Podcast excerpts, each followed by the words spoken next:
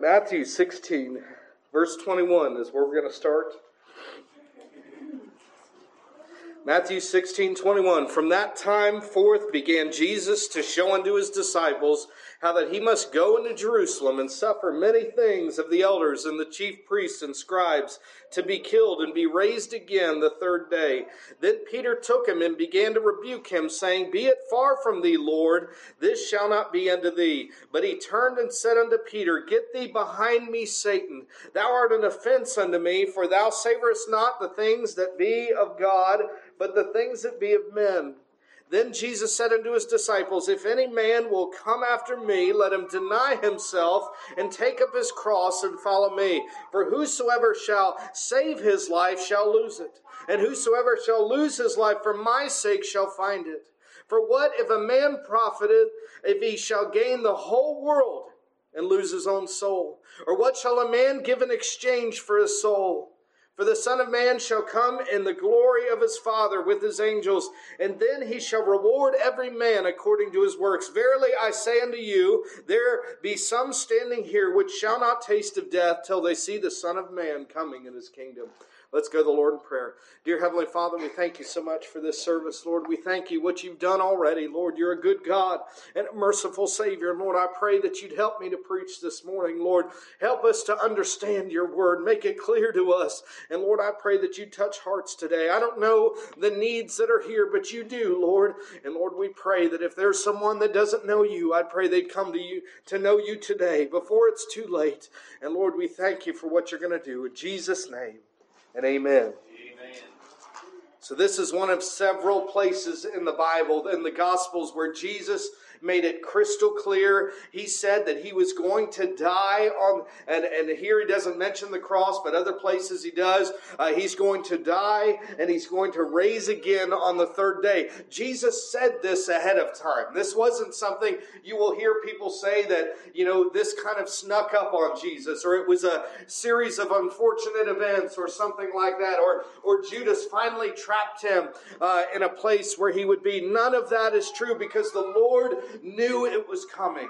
Jesus' sole purpose of coming to this earth was to die on the cross for our sins. It was not an accident, it was on purpose. That was the plan because he wanted to give his life for you and me so that we could have eternal life and forgiveness of sins in him. So, uh, Peter, you know, he's usually the one in the Gospels. He speaks before he thinks. He just kind of blurts things out. You know, if you know people like that, that was Peter. And, and before uh, Jesus was really kind of done saying it, he rebukes him. And what he's doing, he's rebuking the very plan of salvation, saying, Lord, you can't do that. Lord, Lord that's not what you're going to do. And that's why Jesus uh, then in turn rebukes him so severely and says, Get thee behind me, Satan. Because you think about that, if Jesus wouldn't have went to the cross, all of God's plan, uh, it would not have been fulfilled. So he's saying, hey, this is my entire purpose. But that's not what I want to focus on, that part. I want to focus on what comes next, starting verse 24. Then said Jesus unto his disciples, If any man will come after me, let him deny himself and take up his cross and follow me. And before we really dig into this verse, we have to remember these, the people that he is talking to, these were Jews living under Roman rule and Roman authority. Uh, so they knew what the cross was. See, we have crosses, they're decorations. You know, you may have a cross necklace. You've got uh, maybe crosses decorating your house that are pretty, right? The cross was not pretty to them. It was the Roman way of slowly, painfully torturing somebody to death. That's what it was. And they, they would do that to put fear uh, in, in, into people's hearts because you knew if you went against Rome, you would be the next one on a cross. And they'd put them, uh, you know, like this is a bigger road. They would line this road with crosses so that way if you're going by, you would see them. And on the top, it would have the offense, right? Just like Jesus's uh, said he was the king of the Jews, that was his offense. It would have said robber. It would have said someone uh, starting a riot or treason or whatever they whatever they did would be on that. So you'd go by and be reminded over and over again, you better stay in line or you'll be next. So when he is telling them, if any man will come after me, let him deny himself and take up his cross and follow me, he, they're saying, wait a second. To follow you, where that, that's death. That's painful death. That's what you're talking about. I believe if Jesus were telling us this today in our culture today, he would have said, Let him deny himself and walk down death row and follow me. That's what we would think of. It's the same thing. So he's not just saying, I want you to give up a couple things or I want you to, you know, do a little few inconveniences or, or things like that. Or, or, you know, maybe, you know, when we try to improve our finances, if any of you tried to do that? Probably now that things are a little more expensive, right? What do you do? Well, I'll cut back on this. We'll cut back on that. We'll try to save here and there. Jesus is not talking about little changes like that. He's saying if you want to follow me, it's not little changes in your life, little modifications. He's saying, I want you to deny yourself. And not just deny yourself, not just take away everything. He says, I want you to pick up your cross. Yeah. That's what he's saying. It means a lot. But here's the thing this is not easy. Complete surrender is not easy. It's, it's something you can say, but uh, doing it with your entire life is not easy. But guess what? It becomes a little easier as we grow closer to the Lord, as we trust the Lord, as we see that God is making good for uh, uh, on everything He said He would. As you trust Him more, it is a little easier to deny yourself. But again, it's something we have to do over and over again. Verse 25, look what He says. For whosoever will save his life shall lose it, and whosoever will lose his life for my sake shall find it. Do you realize this is the complete opposite of what the world would say? A complete opposite of anything that would come natural or anything else. So uh, this is still uh, uh, where. What is the world obsessed with right now? The here and now, the present. What are we doing today? And guess what else? This world is seeking to preserve life every way they can, aren't they? Every way that what we can, every way that we can uh, invent something to live longer, every medical advance, every diet. I, I get ads all the time where it's like if you eat this and not that, and this and not that, and and here we found this superfood and this and that and the other. Why are they doing all these things? They want to continue living as long as they can. Yeah. And Jesus is saying the opposite right here for Christian people. Whosoever shall will lose his life for my sake shall find it. And I think it's one of those things. This world has a grip on our life.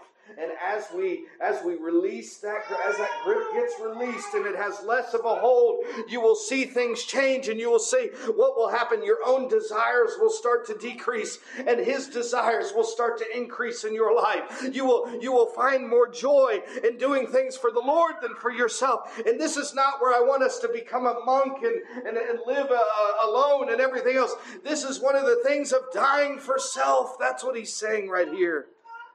We can gain life by losing it. And if we stopped right there, that would make no sense, would it? Right? How can you gain life by losing life? And if we had no illustration, it would be hard.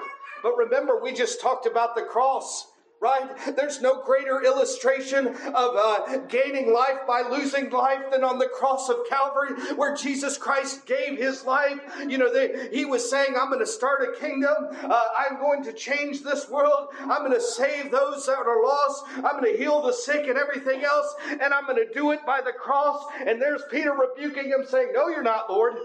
Right? No, you're not. He's saying, Yes. He conquered death, hell, and the grave by dying for you and I. And thou, someone that has conquered all that and gained eternal life through, through death for us, can then turn to us and say, Whosoever shall lose, uh, will lose his life for my sake shall find it. We can trust in him. It makes no sense, but neither did the cross until we saw the results. But I think this takes a huge amount of faith for us to trust everything that we do for the Lord uh, and be rewarded later on when this life is over. See, here's the problem we can't see the other side. I, I can't look and see what happens after death. I can't bring somebody back and interview them and figure out what happens after death. So the only one we can trust is the one that died and came back to life who will tell us what will happen after this life. You don't have to trust me. Trust Jesus Christ who died and rose again on the third day. He's the one. He's the one. But do we really trust it? Do we really believe it? Because again, like I've said, we, we can believe it with our mouth and we can say things really easily, but are we are we believing it with our life? And here's a question too. When you're thinking about losing his life for my sake and picking up the cross and things like that, you start to ask yourself questions. I've asked these from time to time. Is it really worth it?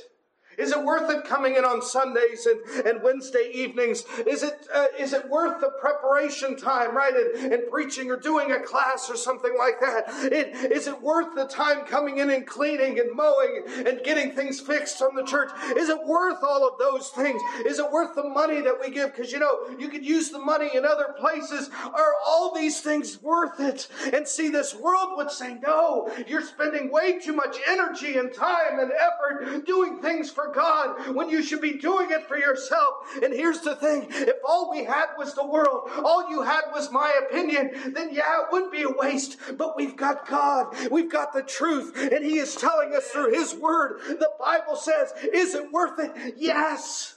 Amen. Yes. Amen. But here's the results for the world in verse 26. For what is a man profited if he shall gain the whole world and lose his own soul? Or what shall a man give in, in exchange for his soul? Jesus is asking two questions. And here he's asking, think of the richest man, woman on this earth, uh, uh, that when they close their eyes in death, if they've never trusted Jesus Christ for salvation, we know what's going to happen. See, on this side, they're going to take all that wealth and they're going to split it up right? They're going to do whatever the will says, the trust, everything else. Other people are going to get it. They'll have a real nice memorial service. You know, the more popular somebody is, the more powerful they are, the bigger the service, the more people will come, uh, you know, and pay respects and everything. Uh, hey, some people are so powerful and great and everything else, they get buildings and streets and everything else named after them, right? That's what happens when these rich, powerful people die. But then what happens? They close their eyes in death without Jesus Christ. They'll open their eyes in hell, being in torments. That's what Jesus told us. He gave us an example of a rich man. So you think about that. Going from every luxury and every comfort that you could ever know in an instant to pain and flames and torment. And the, but the Bible says weeping and gnashing of teeth. Gone is the butler that would come and get them whatever they need. Gone is the chef that would cook whatever. Gone is the maid. Gone is all those things. The wine cellar, the collections, everything else. All the things that they had and they loved that they worked so hard or, or maybe corruptly gained, whatever. Uh, all those things gone in an instant and replaced with hell. That's what he's saying. And he's asking a question. See, he's asking a question before the person gets there. What is a man profited if he shall gain the whole world and lose his own soul? Well, actually, no, he's asking the one afterward. If you could pull them back and ask them that question, what would they say? Was it worth it? Right. Was it worth it? For a couple decades of extravagance? Was it worth it? And then giving up your whole soul for eternity? No. No. You know why? So many are going down this road is because the devil's a liar. He's a deceiver. He's a murderer. He hates us. And he works every day to try to convince men and women to lose their own soul for the pursuit of something that may never even happen or maybe even to gain something they can only temporarily have. That's what he does, just to gain a little bit of money and stuff. Because here's the problem we're asking the one that gained the whole world. And, and it's not worth it for them, right? To exchange eternity without God for the whole world, it's not worth it for them. What about you? You haven't gained the whole world. And let me tell you one thing you probably won't. All right? I'll just make it plain to you. You can fight and claw your whole life. Maybe you get out of the rat race. Maybe you make it a little better than somebody else. But the question still stands for you. Are you giving that in exchange for your soul? Yeah. Are you putting that above Jesus Christ? Do you want that instead of what the Lord has for you? See, we can ask someone who did gain the whole world, King Solomon, near the end of his life. He wrote the book of Ecclesiastes. He had wisdom and riches beyond anyone that's ever lived. Uh, and he, uh, at the end, he reigned in a time of peace and luxury. He could fulfill every lust, every desire. He had everything he wanted. Uh, nothing was held back from him. And in the end, he said, All is vanity. That's what we have in Ecclesiastes 1 1. All is vanity. That means empty, temporary, unsatisfying. Yeah. If King Solomon tried it all and had it all and turned around and said it was all in vain, yeah. then why don't we take his word for it? Right. Instead of trying to believe the devil and trying to his deception, right? That's what he's trying to do. Who are you going to believe? Because a life lived without the Lord and without His will is empty, temporary, and unsatisfying. That's what it is. But guess what? To believe that, you've got to trust God more than you trust the world, right? More than you trust the devil. That's the question. Who are we going to trust? So that's the results for the world. For what hath a man profited if he gain his whole world and lose his own soul? Or what shall a man give in exchange for his soul? But I like verses 27 and 28 way better. This is the results for the Christian.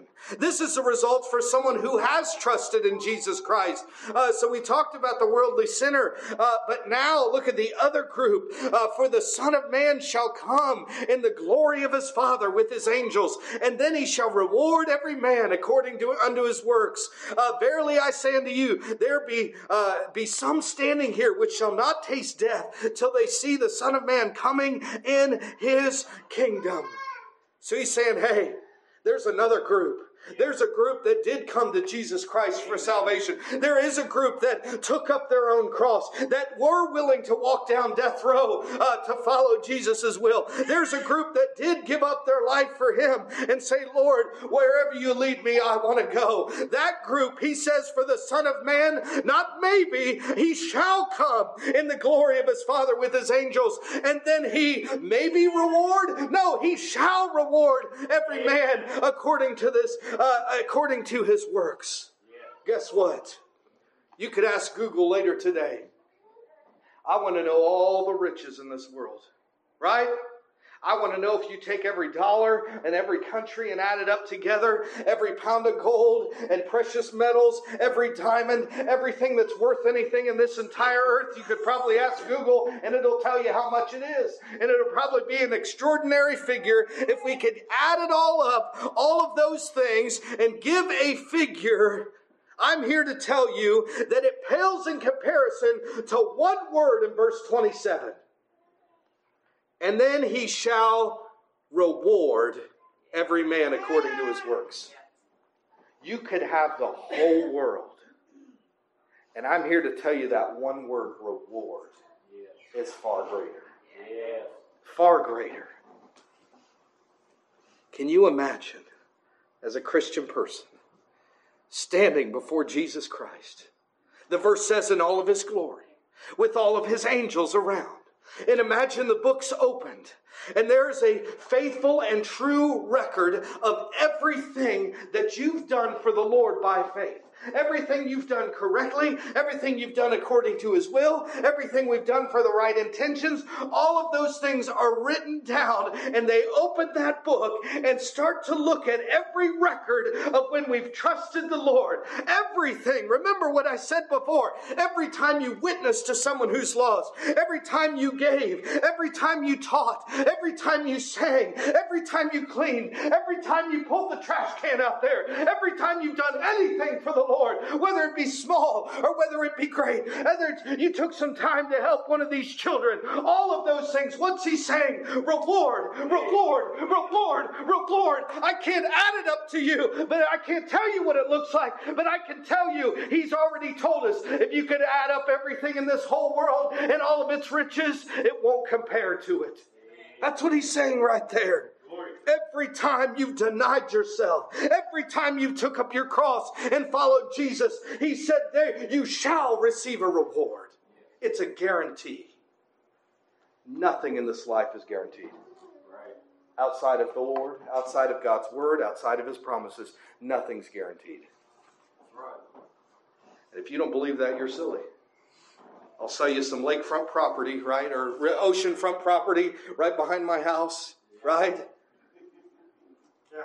And we think that's funny, but the devil, he offers things just as ridiculous. You know what he offered Jesus Christ?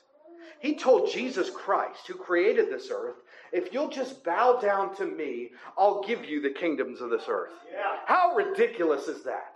Right. He's already in charge. Amen.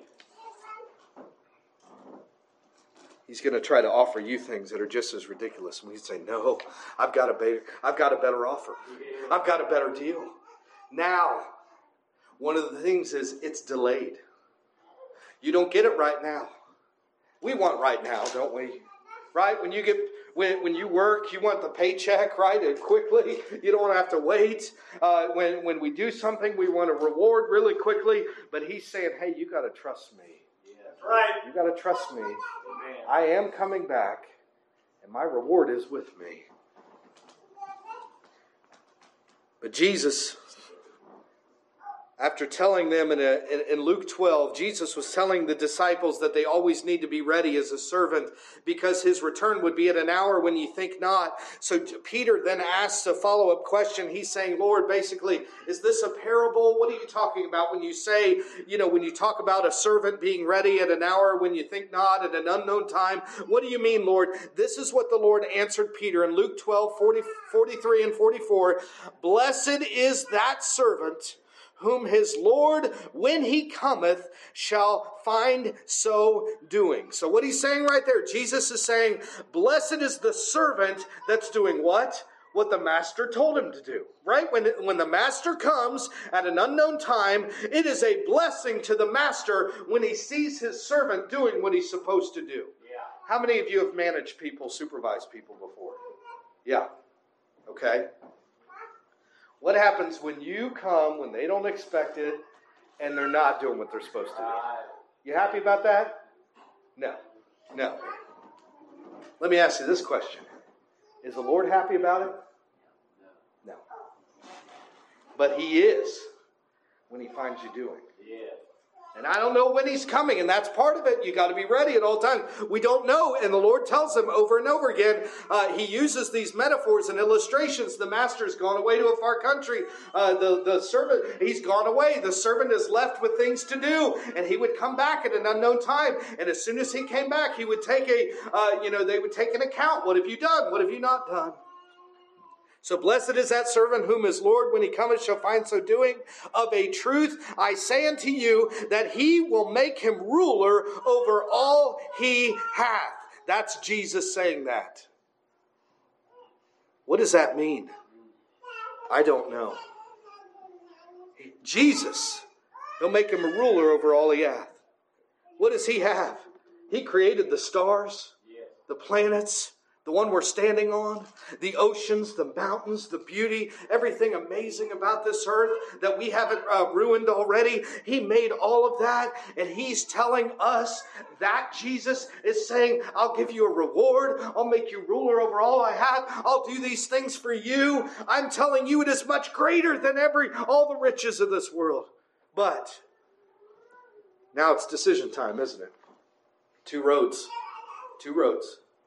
Number one, this is talking to, uh, number one, you have to, your salvation, your sins.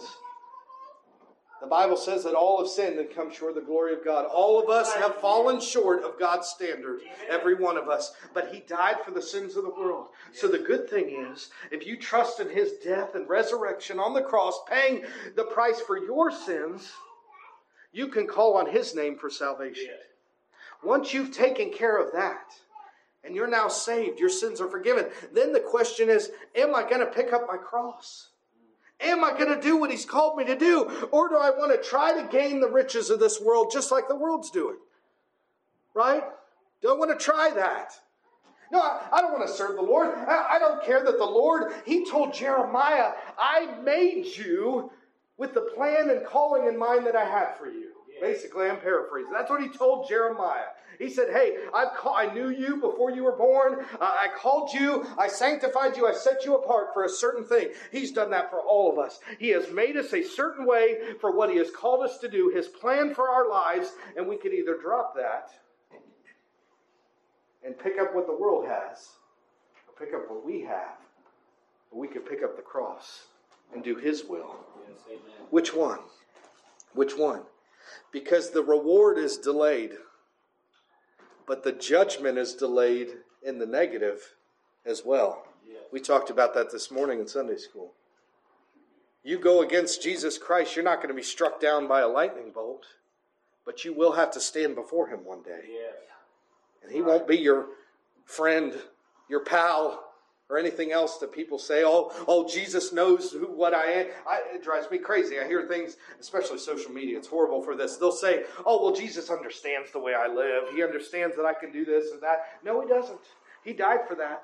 Right. He died a slow, painful death on the cross for that. So, what are we going to do? We going to go for the temporary, maybe reward down here or for the guaranteed eternal reward in heaven? What will it be? Uh, the parallel passage of this in Luke 9 23 if any man will come after him, after me, let him deny himself and take up his cross daily and follow me. Luke adds the word daily. Uh, so he's saying this. It means it's a daily choice. You may have picked up your cross yesterday, set it down today. You need to pick it up today. And what happens when tomorrow comes? You got to choose again. Uh, uh know which way. Remember, Joshua said, Choose you this day whom you'll serve. And Joshua said, For me and my house, we're serving the Lord. But we got to make that choice every day. What's it going to be? Amen. What's it going to be? And I was thinking about this. I, am pumped because for many things, we've had answered prayers, we've had all kinds of wonderful things uh, lately. But I'm telling you, I am uh, I am probably this afternoon we'll finish reading through the bible another time and i know that revelation 22 is coming and it excites me to read the very end. And this is what jesus says revelation 22 12 and behold i come quickly and my reward is with me to give every man according as his work shall be. Yeah. That's the last thing he wanted us to know. I'm coming back. Yeah. coming back and my reward is with me every passage that talks about the return talks about him bringing the reward. Yeah. Every one of them. That's no mistake. That's right. It's no mistake. But hey, I can't talk you into anything. I can't talk you out of it. I can't try to convince you with logic or reasoning or anything else. God has to talk to your heart. And maybe He is today.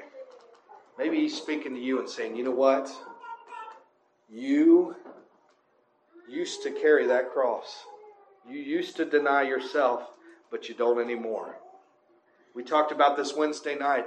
I am tired. I don't know about you. I'm tired of the stories of how great church was yesterday, last year, a decade ago, earlier in my childhood. I am tired of the stories of how God moved in a great way in the past.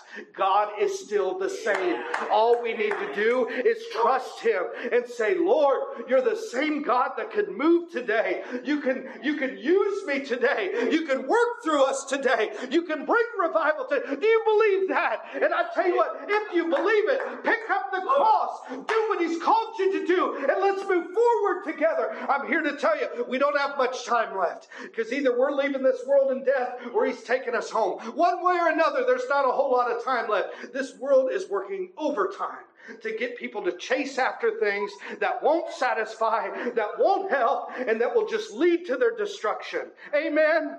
Amen. You see it everywhere around you. Suicides everywhere, waking up dead in hotel rooms and everything else. I am sick of it the only thing that'll stop it is salvation, a change of the heart. And I don't care how deep they are in the world. I don't care how deep you are in the world. Jesus Christ died for you, and He could change you today. No 10 step program. You come to Him today. He'll give you a new start, a new life. I'm going to ask everyone to stand.